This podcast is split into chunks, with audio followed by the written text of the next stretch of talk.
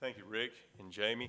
I'm going to ask if you would to turn to the book of Philippians, chapter 1, verse 1. Philippians, chapter 1, verse 1. We're going to be speaking this morning on God is at work. And that's always obvious when we have a baptismal service. And at the close of the service, we will be having a baptismal service. Uh, Jorge will be coming up to be baptized. It's a pleasure, it's a wonder to have his uh, uh, brother and sister here. Uh, we welcome them to our service. It's wonderful to have you here. I'm glad that you came. When we talk about God at work, a lot of times we think about the public things like baptisms and, and church membership.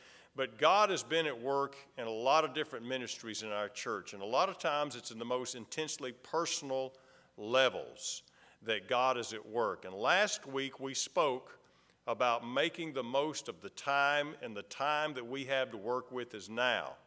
And Sheila came up last week and said, I want to give my testimony of what God has done for me.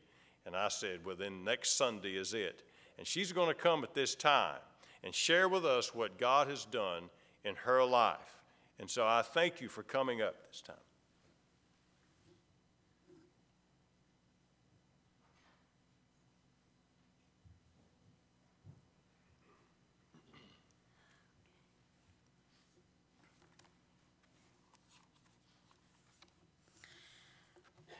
We serve an awesome God.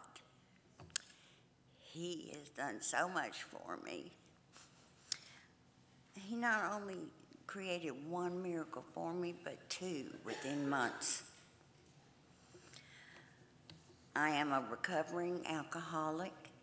I've been sober over four years. On Friday, January the 11th, I checked into the hospital for pancreatitis. Uh, and after that night, I didn't remember anything else. I knew nothing. I was in the hospital 11 days, and the doctors told Alan that um, they were doing everything that they could, but it was in the master's hands.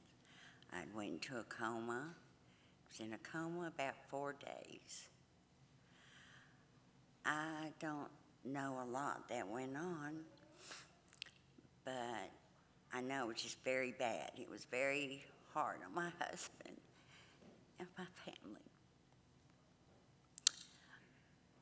Uh, when your body detoxes, it's, it's just an awful thing, just really awful. And when I did finally wake up, um, all the all the nurses and the doctors, you know, they just kept telling me I was a miracle. It was a miracle that I was still here. They thought I was going home, but not to my home in Emerson. Um, so I got through that, and then that much, I started having problems with. Uh, getting transfusions. Um, I had three blood transfusions in February. I was having iron IVs in uh, June. I had, uh, I think, two blood transfusions, and I went to uh, the doctor for hydration. On July the 2nd, um, I was home. I, my mom had been staying with me, and I told her I was okay to just go home. But not long after she left, I um, got so sick to my stomach and just blood, just blood come up out you know, and uh, we got the ambulance down and got me to the hospital. And, uh, you know, the doctor there, he told me, he said, Miss Nations, if we don't get you somewhere, you you may not make it. But I just smiled, and I really wasn't scared because I knew God had brought me through so much, and that He was going to bring me through that. I wasn't scared.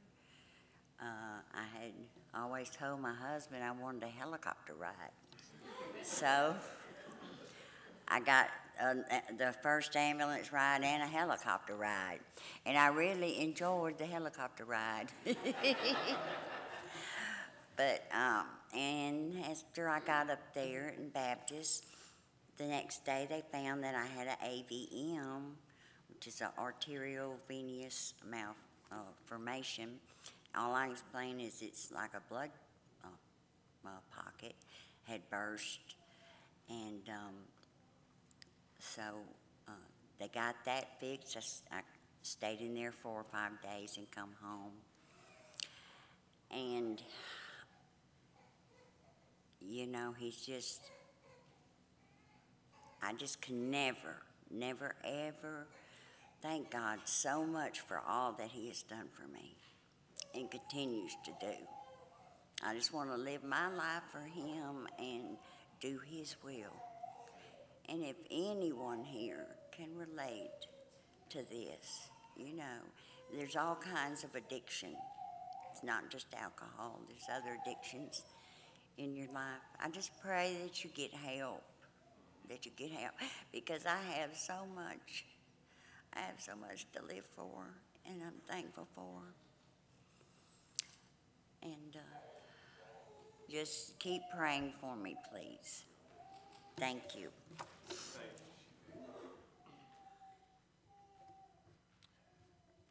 Amen. God is at work. God is at work in deeply personal issues, and God is at work in other areas. And we want to look at that in the book of Philippians, chapter 1, verse 1. Would you stand as the scriptures read, please? Paul and Timothy, bondservants of Jesus Christ, to all the saints in Christ Jesus who are in Philippi with the bishops and deacons. Grace to you and peace from God our Father and the Lord Jesus Christ. I thank my God upon every remembrance of you, always in every prayer of mine, making requests for you with all joy, for your fellowship in the gospel from the first day until now, being confident of this very thing, that he who has begun a good work in you will complete it until the day of Jesus Christ. Let's pray together, please. Father, thank you for your word. We thank you for your work. We thank you work, that your work is evident. And Father, we thank you that you're working in us. Help us to look into your word and see the truths about this and be encouraged and be challenged. Thank you, Father, for the energy and strength you give us to do what needs to be done. In Jesus' name we pray. Amen. You may be seated. We'll focus in on verse 6, where Paul said, Being confident of this very thing, he who has begun a good work in you will complete it until the day of Jesus Christ. If we read through the book of Philippians, in Philippians chapter 2, verse 12, he says this Therefore, my beloved, as you have always obeyed, not as in my presence only, but now much more in my absence. Work out your own salvation with fear and trembling, for it is God who works in you to will and to do of his good pleasure. We look at these verses that we put together, verse 6 of chapter 1, and then on over in chapter 2, and we realize Paul was confident about two things. First of all, God had begun the good work in them. When he says, I am confident that he who had begun the good work in you, who is he talking about? He was talking about God. And secondly, he was confident that God would complete what God had started. Now, when we looked over in chapter 2, verse 12, there's, there's two verses here that have the word work in them. In verse 12, work out your own salvation with fear and trembling. That's a, that's a Greek word for work that just simply means to work to completion. I've mentioned this before. It means more or less like a, student would work a math problem all the way through till they got the correct answer. They would work it through. Another uh, rendition of this verb in the Greek is to cultivate. To cultivate. And then in verse 13 it says, For God works in you, both to will and to do of his good pleasure. Now, the word works here and the word do, same Greek word. It's the Greek word from which we get energy and energize. And this word is only used in this book to deal with what God is doing. When it's used in the scripture, it deals with God's doing. So we understand we work out, not work for our salvation. And here's how we look at this particular passage of scripture, those two verses of scripture. Cultivate what God has begun in you. He is providing the energy for us to do that. God is working in you, the Apostle Paul said.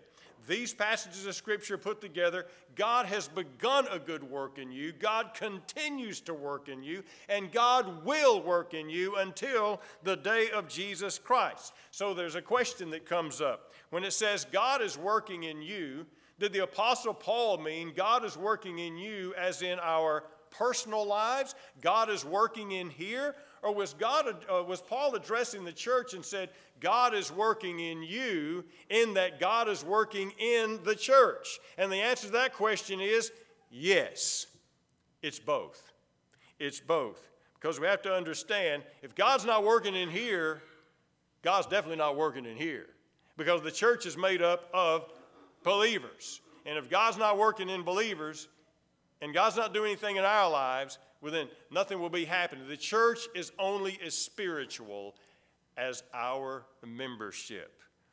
God is working in you, and God's work is evident. Three things in this passage of Scripture. This is not the only evidence of God's working, but in the book of Philippians, especially in the first couple of chapters, we have some evidence of God's working. Number one, it is evident that God is working when His people pray for others. In the passage of scripture that we read, Paul said this Always, in every prayer of mine, making requests for you with all joy. In every prayer of mine, making requests for you with all joy. Look in verse 9 of this same chapter. And this I pray, that your love may abound still more and more in knowledge and discernment. And what Paul was saying is, I am praying for you.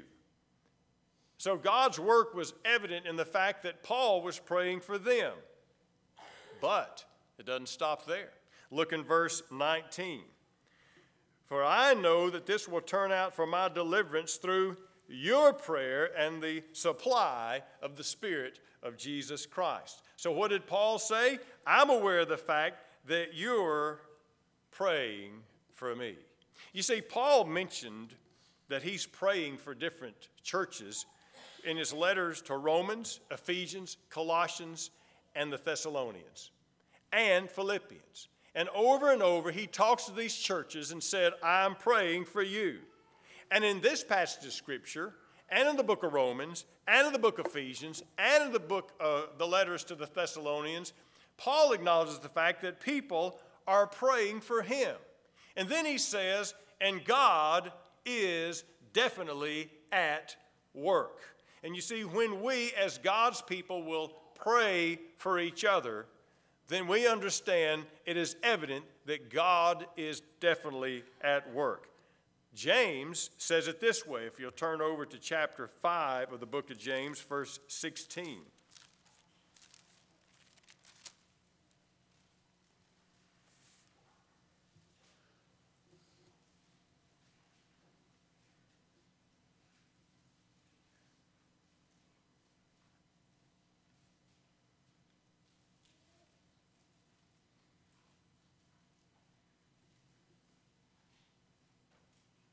James chapter 5, verse 16. Confess your trespasses to one another, and watch this, and pray for one another that you may be healed. And look at this the effective, fervent prayer of a righteous man avails much. In the Amplified Bible, we look at the, how the Greek reads in this. It says, the effective, fervent, heartfelt prayer makes tremendous power available. God is at work, and God is at work because people are praying. We have our prayer time together as we pray together every Sunday morning, every Sunday night, and Wednesday night, we have our prayer time. This is not just a, a tradition. This is where God's power is made available for lives, for lives to be healed, for lives to be transformed, for people to find a comfort. And so we pray. And the Bible promises that this is an evidence that God's at work when God's people pray for each other, and it makes tremendous power available. What does that mean? God's working. Secondly, in this passage of Scripture, and this probably goes hand in hand with the first point, it is evident that God is at work when his people love one another. In verse 9 of the passage of Scripture we read in, in the book of Philippians, chapter 1, Philippians chapter 1, verse 9 This I pray, that your love may abound still more and more in knowledge and discernment, that you may approve the things that are excellent, that you may be sincere and without offense until the day of Christ. This I pray that your love may abound still more and more. The word abound here means this that it would extend till its fullest development, that your love may fully develop and it may display itself in action.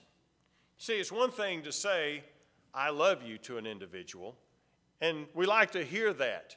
But he says, our love should develop to the point where it's more than just saying that we love one another, but it shows itself in action. Look in chapter 2, verse 2.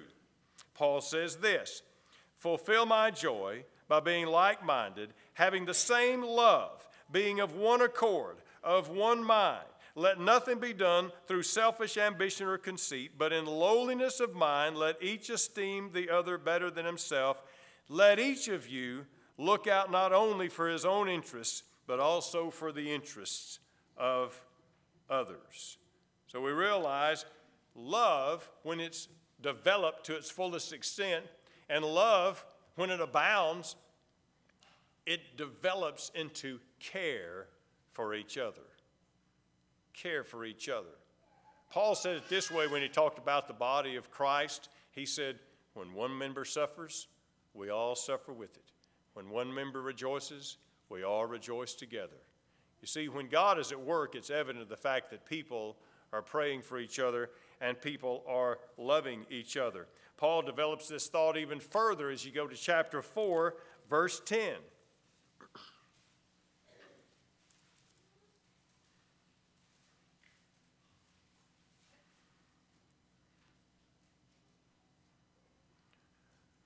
Paul said, I rejoiced in the Lord greatly that now at last your care for me has flourished again, though you surely did care, but you lacked opportunity. Verse 14, nevertheless, you've done well in that you shared in my distress. You see, this is a thank you card that the Apostle Paul wrote to the Philippian Christians while he was in jail because the Philippian Christians had at one time sent him an offering to help him with his missionary work. And since he had plenty of time on his hands and he wasn't traveling anymore, he thought it'd be a good time to catch up on his thank you note. And he wrote this letter to them, and one of the purposes of this letter to say, Thank you for putting your love into action and for caring for me. And then he said this of this church, it is evident, I'm confident, God is working in you. And that evidence was seen in the fact that they prayed for him and they loved him, and that love translated into visible actions. Jesus said it this way book of John, chapter 13, verse 35 By this shall all men know that you're my disciples, if you have love one for another. What he said is this this should be the trademark of the church. This should be how everybody recognizes who you are and who you belong to, in that it's unmistakable that God's at work because we have love for each other. And then, thirdly, and all this makes the third point possible. In verse 5, he said this He was thanking God for several things, and he says, For your fellowship in the gospel from the first day until now. Always in every prayer of mine, making requests for you with joy for your fellowship in the gospel from the first day until now. We read the word fellowship, and what do we think of? Well, it's pretty, it's pretty important to Baptists because we build halls for fellowship, right? You see, we think about fellowship, we just think about companionship, we just think about visiting, we think about interaction. That's a good word for it. However, the Greek word is a lot stronger than that. The Greek word means partnership, cooperation, participation, contribution. And here's the third point. It is evident when God that God is at work when there is teamwork for the gospel. Notice if we read it that way. Always in every prayer of mine, making requests for you with all joy for your teamwork in the gospel. So we realize he was recognizing the fact that they were partners, they cooperated, they participated in sharing the gospel. In verse 27, he mentions the importance of this. Only let your conduct be worthy of the gospel of Christ, so that whether I come and see you or am absent, I may hear of your affairs, that you stand fast in one spirit, with one mind, striving together for the faith of the gospel. Striving together for the faith of the gospel. He said, This is what I want to hear about you. This is what I want to hear about you that you're standing fast and you're standing in one spirit and you're striving together or working together for the faith of the gospel. And we'll bring that down into everyday South Arkansas language. That is this the gospel is worth the effort to get along and work together.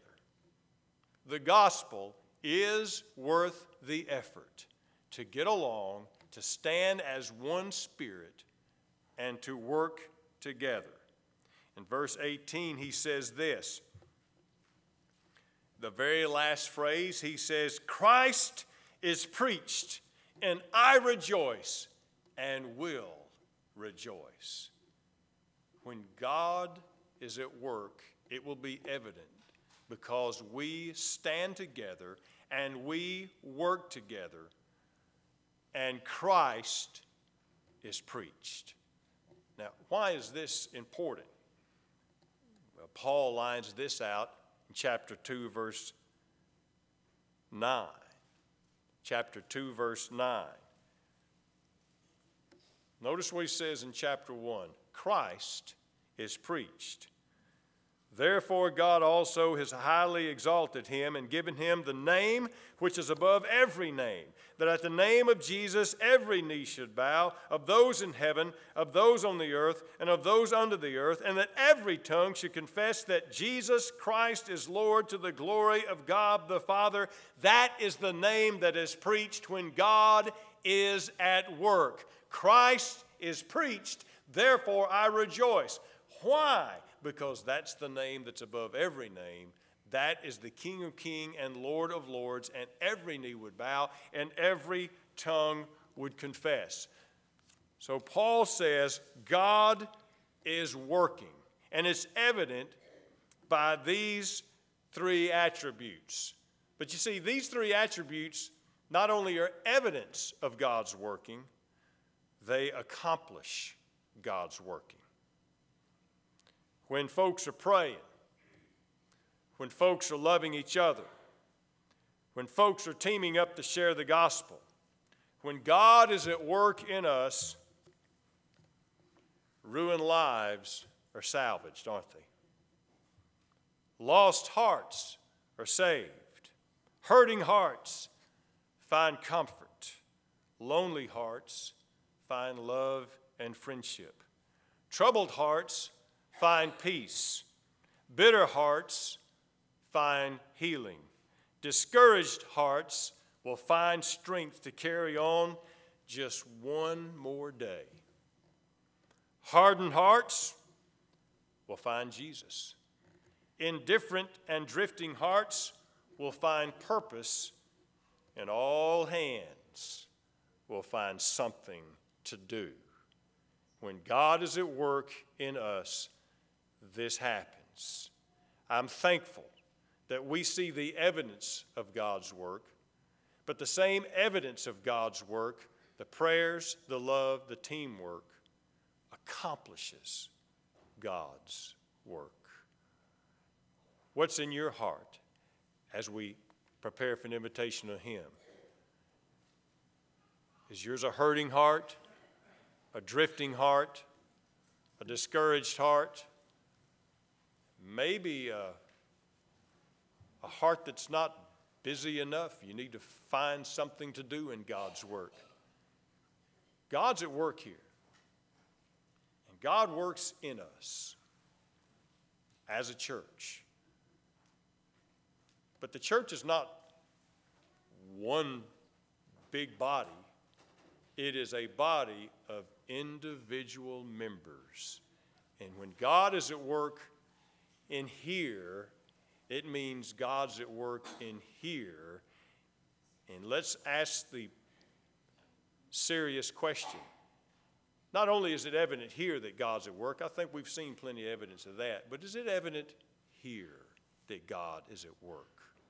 And I can't answer that question, but you can. If you have a need of decision or commitment or change in your life, you know that already because God's at work. Make it right this morning as we stand and sing.